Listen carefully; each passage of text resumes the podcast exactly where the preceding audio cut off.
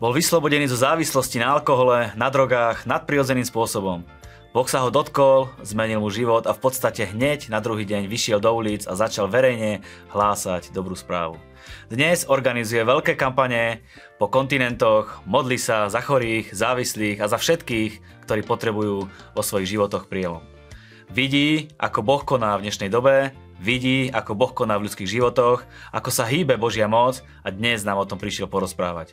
Pozerajte ďalej dnešnú 20 minútovku, ktorú vás prevádza Marián Kapusta.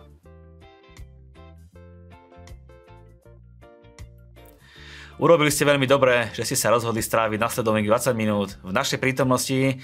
My vám každý pondelok prinášame vždy aktuálne témy a dobré správy, ktoré dokážu zmeniť aj tvoj život. Všetky naše relácie nájdete na našom YouTubeovom kanáli, na našich sociálnych sieťach alebo podcastoch, alebo na stránke 20minutovka.sk, kde máte všetky relácie zoradené v kategóriách. Ďakujeme za vašu priazeň a vašu podporu a za to, že tieto relácie zdieľate a šírite medzi svojich priateľov a známych, lebo len tak sa dostanú tam, kde sa majú dostať. Dnes tu máme hostia, ktorého Boh vyslobodil zo všetkých poviazaností a závislostí a v podstate hneď na druhý deň začal verejne hovoriť o Bohu a pomáha ľuďom meniť ich život. Káže dobrú správu, uzdravuje chorých a oslobodzuje utláčaných v mene Ježiš. Organizuje veľké evangelizačné kampane po Európe, Amerike, Kanade a buduje veľkú Božiu armádu. Hosťom dnešnej 20 minútovky je Samuel Grondin. Preklad do slovenčiny zabezpečuje Ivan Calík mladší. Samuel, som veľmi rád, že si prišiel medzi nás. Ďakujem a ja som veľmi šťastný, že tu môžem byť s vami. Viem, o tom, že si veľmi zaneprázdnení a preto sme ešte o mnoho radšej, že ten čas si nám investoval. Aj pre mňa je to veľkou cťou slúžiť vám ako cirkvi a byť tu je naozaj skutočným privilegiom pre mňa. Správame si záväzok, že na budúce to bude v slovenčine. Amen. Amen. Prosím ťa, predstav sa nám, kto si a aký je účel tvojej cesty na Slovensko. Som Samuel Grondin, mladý muž z ostrova Reunion, ktorý sa nachádza v Indickom oceáne vedľa Madagaskaru. A pokúsim sa v skratke povedať tento dlhý príbeh. Mal som tú príležitosť tu byť pred mesiacom s Mateusom v Žiline.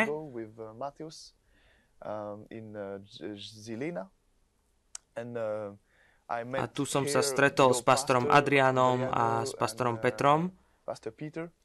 A hneď potom mi zavolali, či by som chcel prísť na Slovensko.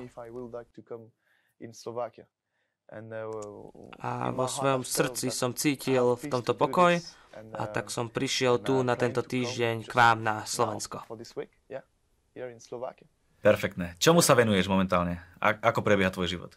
Pracujem v službe na full time, na plný úväzok a kážem tam, kde ma Pán posiela špecificky, hlavne do krajín, kde sa hovorí po francúzsky, ale taktiež do tých častí Európy, kde sa hovorí po anglicky. Keďže si evanjelista, to znamená, že Boh sa ťa musel nejako dotknúť a musel zmeniť tvoj život. Porozprávaj nám o tom. Keď som mal 18-19 rokov, tak som bol v veľmi zlej situácii. Bol som závislý na drogách, bol som taktiež závislý na alkohole a v ten čas som študoval na univerzite. A v tom období som bol kresťanom len na papieri. Pretože odvtedy, kým som mal 4 roky, vtedy moji rodičia odovzdali svoje životy Ježišovi. A tak od tohto momentu som bol kresťanom na papieri, môžeme povedať. Ale v skutočnosti som Ježiša osobne nepoznal.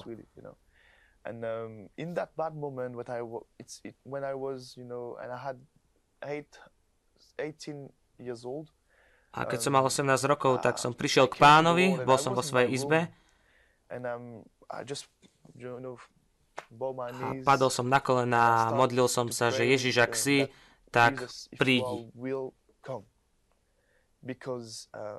Pretože som sa nachádzal v najhoršej situácii môjho života, no a on skutočne prišiel.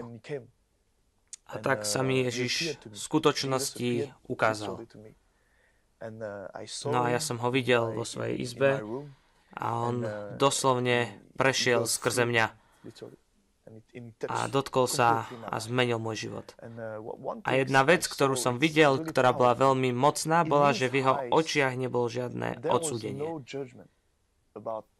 Či už o mne, alebo o mojich zlých skutkoch. Ale naopak boli len plné lásky. A aj ten samotný oheň v jeho očiach bol plný lásky ku mne. A v sekunde ma absolútne oslobodil. No a po tejto skutočnosti som zobral všetky drogy a všetko som vyhodil von. A Pán začal ku mne prehovárať a celá táto cesta moja s Pánom začala práve v tomto momente.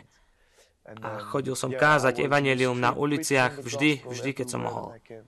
A takto to bolo až do momentu, až som stretol a spoznal môjho pastora, moju cirkev. A oni mi pomáhali, vyučovali ma, vyzbrojovali ma. No a s týmto tímom na ostrove Reunion som začal slúžiť v cirkvi.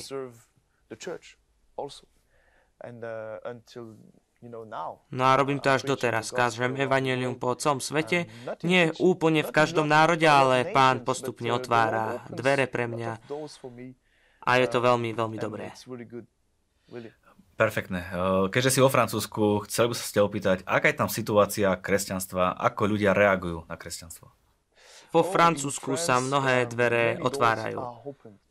Ľudia aj samotná cirkev sú naozaj v skutočnosti pripravené prijať to nové od Pána. Pretože cítime, že sa niečo v duchovnej oblasti deje. Aj keď situácia ohľadom vlády nie je jednoduchá kvôli covidu a ďalším iným veciam, tak aj cez toto všetko cirkvi vo Francúzsku otvárajú svoje srdcia,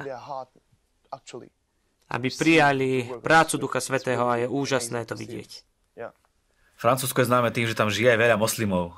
Ako tí reagujú na správu evanjelia? Moslimovia sú v skutočnosti veľmi otvorení.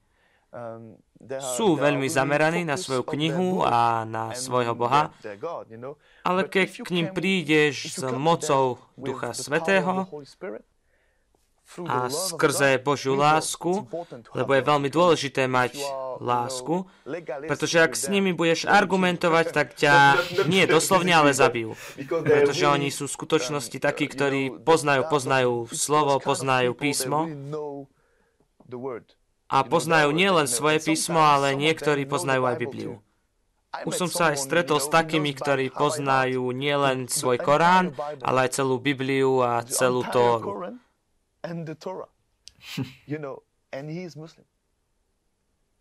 No a ak k ním chceš prísť s otázkou takouto hentakou a s tým, že vieš, poznáš svoju Bibliu a máš o nej poznanie, tak to neskončí veľmi dobre. Musíš prísť s mocou Ducha Svätého. No a moslimovia vo Francúzsku sú úplne takí ako ostatní ľudia. Potrebujú len lásku od Ježiša a prejavenie Ducha Svätého.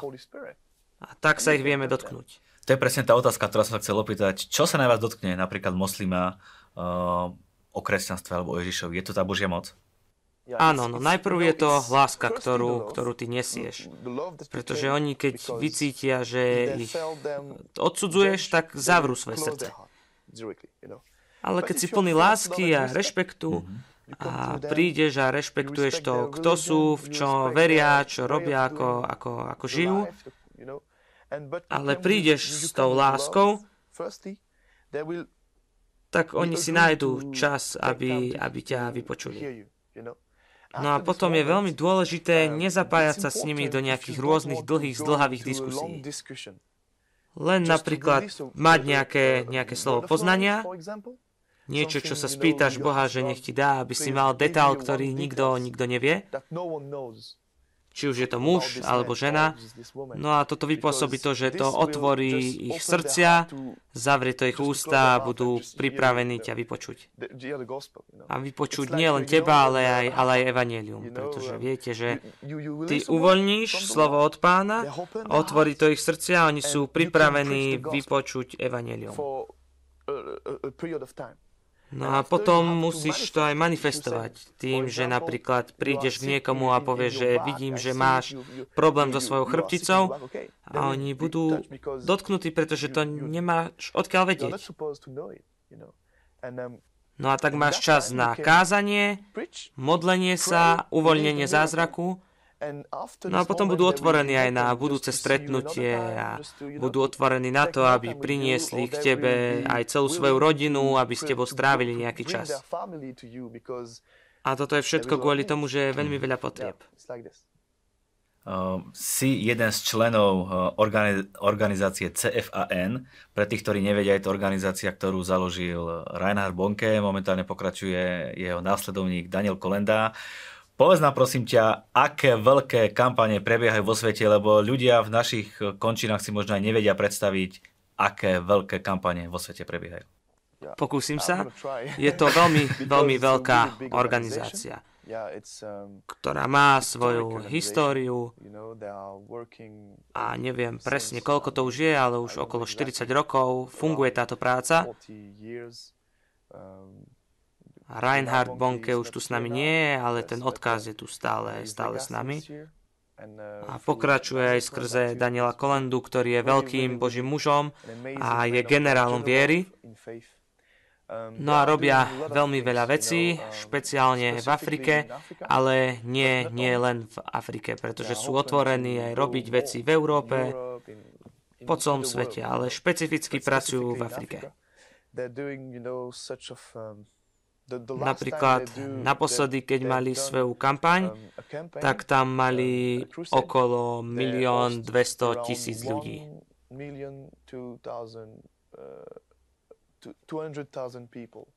No a celé to trvalo 4 dni a všetci títo ľudia odovzdali svoje životy Ježišovi.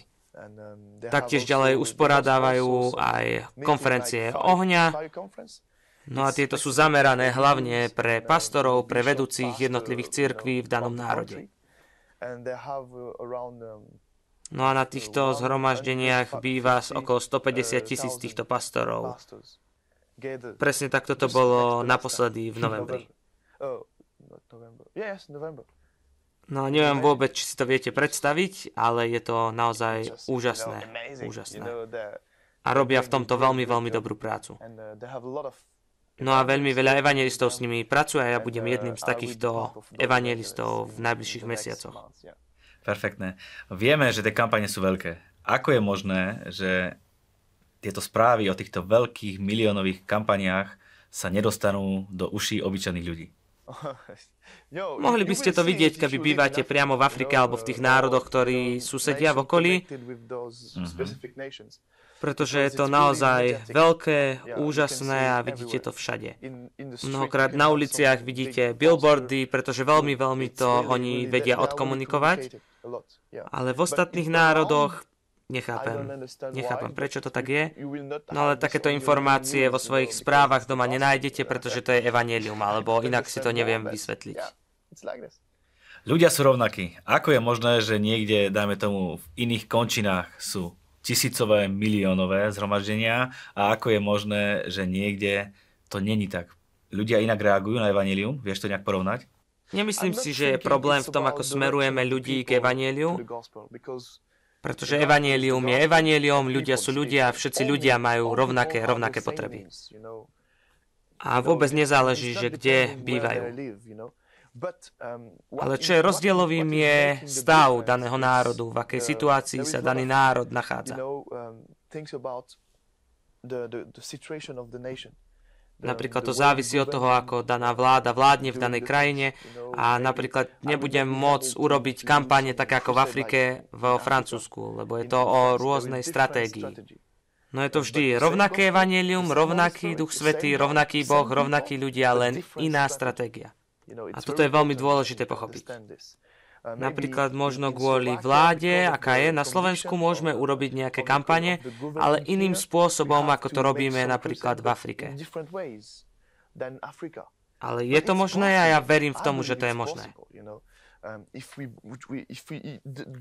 Boh potrebuje len niekoho, kto bude pripravený a kto bude úplne odhodlaný a smelý. smelý na to, aby išiel potom, ale je v tom určitá stratégia. No ale funguje to inak v bohatých a chudobných krajinách. Napríklad nezaplatíme rovnako veľa peňazí na to, aby sme urobili kampaň niekde v Afrike, ako napríklad v Amerike alebo v Európe. Je to úplne o niečom inom. Ale vždy je to rovnaký Boh, rovnaké evanjelium, rovnaký Duch Svätý a rovnakí ľudia. Dalo by sa povedať, že už týždeň si na Slovensku a skoro každý deň kážeš na uliciach evanjelium, prihováraš sa ľuďom. Zdá sa ti to dobrá cesta, ktorou sme sa vybrali a ktorou takto na verejnosť ideme a hovoríme ľuďom o Bohu?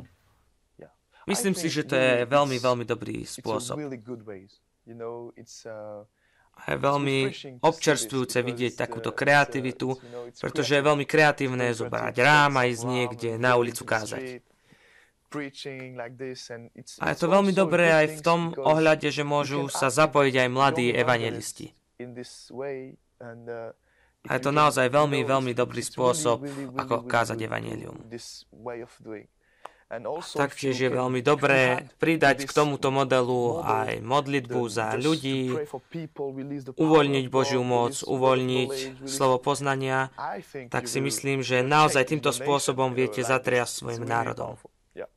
Myslíš si, že Božia moc na Slovensku bude ešte väčšia a že bude rásť aj cirkev, ľudia sa budú obracať k Bohu a budeme vidieť divy a zázraky, možno v takej miere, ako to vidíš v iných krajinách? Áno, ja si myslím a verím v to, že je naozaj čas pre Slovensko. A preto aj uvidíte v najbližších rokoch cirkev, ako bude mohutným spôsobom rásť a dokonca aj rýchlo.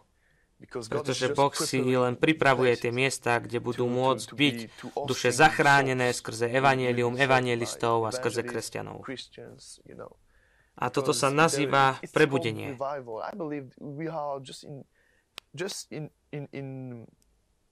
A ja verím, že teraz sa nachádzame v tom období, aj to cítim, že sa nachádzame v období toho vstupu do prebudenia. A prebudenie prichádza. A aký je podľa teba kľúč tomu prebudeniu, o ktorom hovoríš, že proste budeme vidieť, ako ľudia sa budú obrácať, ako budú plné cirkvi? Aký je podľa teba kľúč v Európe a aj na Slovensku? Určite je to modlitba.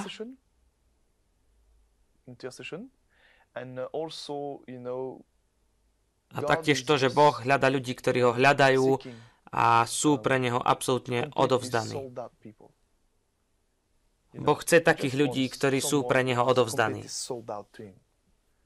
Ak si v ohni pre Ježiša a si odovzdaný pre neho a si v modlitbe a modlíš sa za svoj národ, tak si ťa Boh použije na to, aby si priniesol toto prebudenie do svojho národu. A taktiež verím, že to nie je len o evanjelistov, že ty si taký evanjelista, ktorý si bol v mnohých národoch. Dobre. Ale ak chcete vidieť, že prebudenie tu bude na Slovensku, tak potrebujeme slovenských evanjelistov, aby povstali pre svoj národ. A evanjelisti, ktorí budú prichádzať zvonka, sem prídu len, aby dýchli na tú vec, na tie veci, ktoré sa tu budú diať. Ja som tu tiež neprišiel, aby som bol evanjelistom pre Slovensko, ale som tu len na to, aby som dýchol to, čo mi Pán dal pre ľudí, ktorí sa tu nachádzajú. Pre tých, ktorí chcú byť použití Bohom. A chcem len dýchnuť na ten oheň, ktorý už teraz tu je prítomný a uvidíme celú generáciu, celú armádu, ktorá sa postaví v tomto národe, aby šla a kázala evanjelium a získala ľudí pre Ježiša. A toto je mojou túžbou, pretože ak dokážem pomôcť, tak pomôžem. Pomôžem. Ale verím, že Boh chce, aby Slováci povstali a kázali evanjelium. Prosím ťa, čo vidíš ako hlavný dôvod toho, prečo ľudia majú obavu prísť do cirkvi, keď im kážeme, hovoríme na ulici? Čo je tá hlavná stena alebo zábrana tomu, prečo neprídu? Ja si myslím, že hlavným dôvodom je absencia vzťahu. Pretože ľudia túžia potom, aby mali nejaký vzťah. Oni nechcú len vojsť a stať sa súčasťou nejakej inštitúcie, ale chcú byť zapojení v rodine. Pretože ľudia hľadajú a bažia potom, aby mali nejaký vzťah. A preto, keď k ním prichádzame, je veľmi dôležité, aby sme boli takými dostupnými. Nielen taký, že kážem evanjelium, jednoduchá, Boh si urobí svoju prácu. Nie. Ty kážeš evanjelium, ale taktiež ty si evanjelium. Pretože ľudia si vždy ako prvé všimnú tvoj vlastný postoj. Postoj, keď hovoríš o Ježišovi a potrebujú vidieť Ježiša v tebe. A preto, keď idete na ulicu kázať, tak je tam oveľa väčšia zodpovednosť ako len kázanie. Musíte byť taktiež s tými ľuďmi, ktorí sú otvorení. A musíte ich so sebou niekde zobrať a preto to vôbec nie je jednoduché. Ale ak to bude iba o tomto kázaní a nebude to o tomto vzťahu, o ktorom rozprávam, bude veľmi, veľmi ťažké priviesť týchto ľudí do našich zborov, do našich cirkví. Keď tak človek počúva, je to naozaj veľmi jednoduché a musíme byť smelí, aby sme kázali a aby sme boli smelí k tomu, aby sme hovorili ľuďom o Bohu. Samozrejme, musíme byť aj pokorní, taktiež plní lásky, takými ako bol tento muž Samaritán v príbehu, keď videl tohto muža ležať na zemi. A zobral tohto muža do nemocnice, do hostinca, dal mu jesť a dal mu svoj čas. A toto je veľmi, veľmi dôležité. Nesnaž sa dať a odovzdať len slovo, ale taktiež daj aj svoj čas. A tento detail zmení všetko. Keď ti niekto povie slovičko Božia moc, čo ťa ako prvé napadne, keď to počuješ? Toto je veľmi, veľmi dobrá otázka. Keď počujem toto slovo, tak hneď pomyslím na jeho ruku. Pretože keď Boh položí svoju ruku na niečo, tak uvoľní svoju moc. A vtedy sa deje všetko. Všetko je možné a nič nie je nemožné. A Božia moc pre mňa je Duch Svätý, ktorý sa potom môže slobodne hýbať. Môže každý človek zažiť Božiu moc? Určite áno. A dokonca to môžeme vidieť aj v Biblii. Napríklad Skutky 2. kapitola, to je časť Biblie, ktorú by každý jeden kresťan mal poznať, pretože Duch Svätý a Božia moc nie je rezervovaná špeciálne pre kňazov a pre pastorov.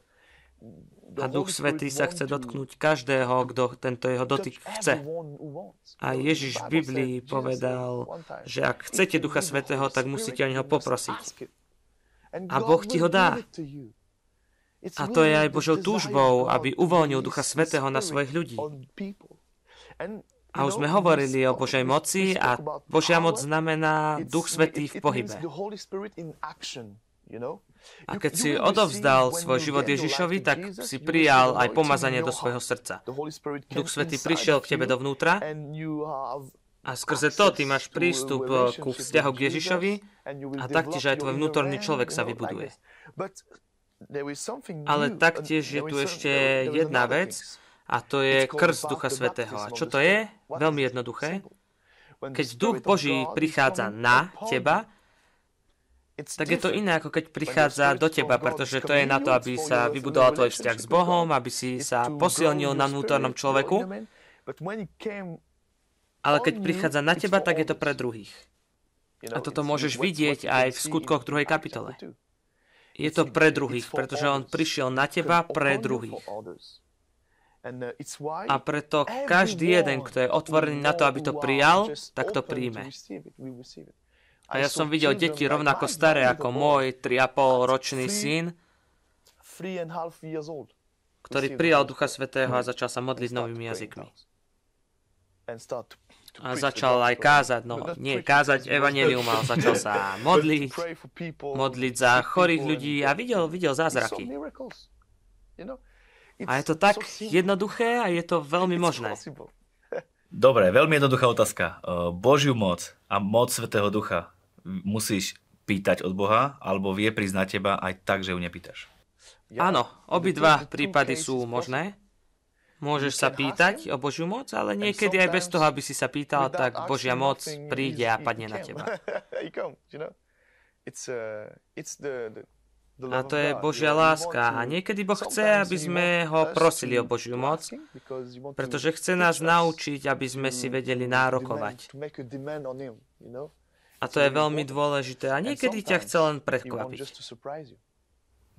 A keď ťa chce prekvapiť, tak ty to nečakáš. A si tak, ako aj my tu teraz. A ja už som to zažil, že som bol doma, mal som veľmi dobrý čas s mojou rodinou, hral som sa s deťmi a zrazu, bum, Božia moc padla u mňa doma. A nechápem prečo, ale už spolu s mojou rodinou sme veľmi veľa vecí zažili v Božej prítomnosti. Pretože Boh nás chce niekedy len tak prekvapiť, on je našim otcom. A chce sa o nás postarať v jeho prítomnosti. Keď ja tak počúvam, chcem, aby tu bola Božia moc, chcem, aby na našich divákoch bola Božia moc, aby Duch Svätý mohol konať cez nás. Urobme takúto vec, prosím ťa, pomodli sa teraz tak, aby ľudia po tebe mohli opakovať a povoláme Božiu moc do svojich životov a silu Svätého Ducha do svojich životov. Ďakujem ti, Svätý Duchu, za tvoju prítomnosť teraz v ich domovoch. Pane, ja sa modlím v mene Ježíš. Dotkni sa svojich ľudí na Slovensku, aj v Českej republike. A v mene Ježíš, ja teraz prehlasujem, že niečo sa udeje v ich životoch práve teraz.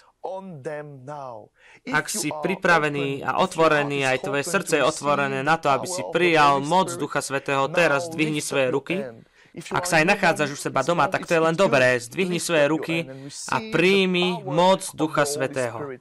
Ďakujem ti, Ježíš, uvoľni teraz moc Ducha Svätého na svojich ľudí a ja teraz mne, Ježíš, prehlasujem, že ty budeš dotknutý Božou slávou a Božou milosťou, ktorá absolútne zmení tvoje bytie a v mene Ježíš, ja teraz prehlasujem, že niečo sa deje v domoch, v cirkvách, v tomto národe. Prehlasujem, že Boh pozdvihne armádu ľudí, ktorí budú milovať Ježiša a ktorí budú chodiť po celom národe a budú vedení Duchom a budú zmocnení Duchom na to, aby kázali evanjelium a uvoľňovali zázraky. Mene Ježíš. Amen. Amen. A prosím ťa, pomodlíme sa ešte takým spôsobom, aby sme to my vedeli stiahnuť na seba, aby ja ako jednotlivec som vedel prijať tú Božiu moc a Božiu silu do svojho života. Opakujte po mne a povedzte: Ježiš, teraz som dostupný. Moje srdce je otvorené. Prosím ťa, daj mi tvojho Svätého Ducha. Naplň ma tvojou mocou práve teraz. Chcem byť tebou použitý. Ja verím v tvoje slovo. Teraz príď, Duchu Svätý. Príď, Duchu Svätý. Dotkni sa môjho života. V mene Ježíš. Amen. Amen. Veríme, že Božia moc sa ti teraz dotkla. Veríme, že Duch Svätý prišiel do tvojej domácnosti a spočinul na tvojom živote. Ak máš akúkoľvek skúsenosť, budeme veľmi radi, keď nám napíšeš náš mail info@20minutovka.sk a my máme vybudovaný tým po celej Slovenskej a Českej republike a s radosťou sa ti budeme venovať. Prajeme ti úspešný život. Nech si plný Božej moci, plný Svätého Ducha a ver tomu, že Boh má pre teba veľké veci a veľké veci vykonáš skrze Boha, preto, lebo je to plánom aj pre tvoj život. Samuel, ďakujem veľmi pekne. Bol to veľmi príjemný čas. Prajem ti veľmi veľa úspechov, veľmi veľa dobrých kampaní, takisto aj na Slovensku nech je veľké ovocie zanechané za tebou. Amen. Thank you so much. Pozdrav rodinu, na budúce možno spoločne.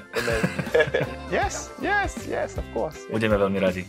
Prajme vám, nech je váš pokrok zrejmý vo všetkom a majte na pamäti, že tie najlepšie dni sú stále iba pred vami.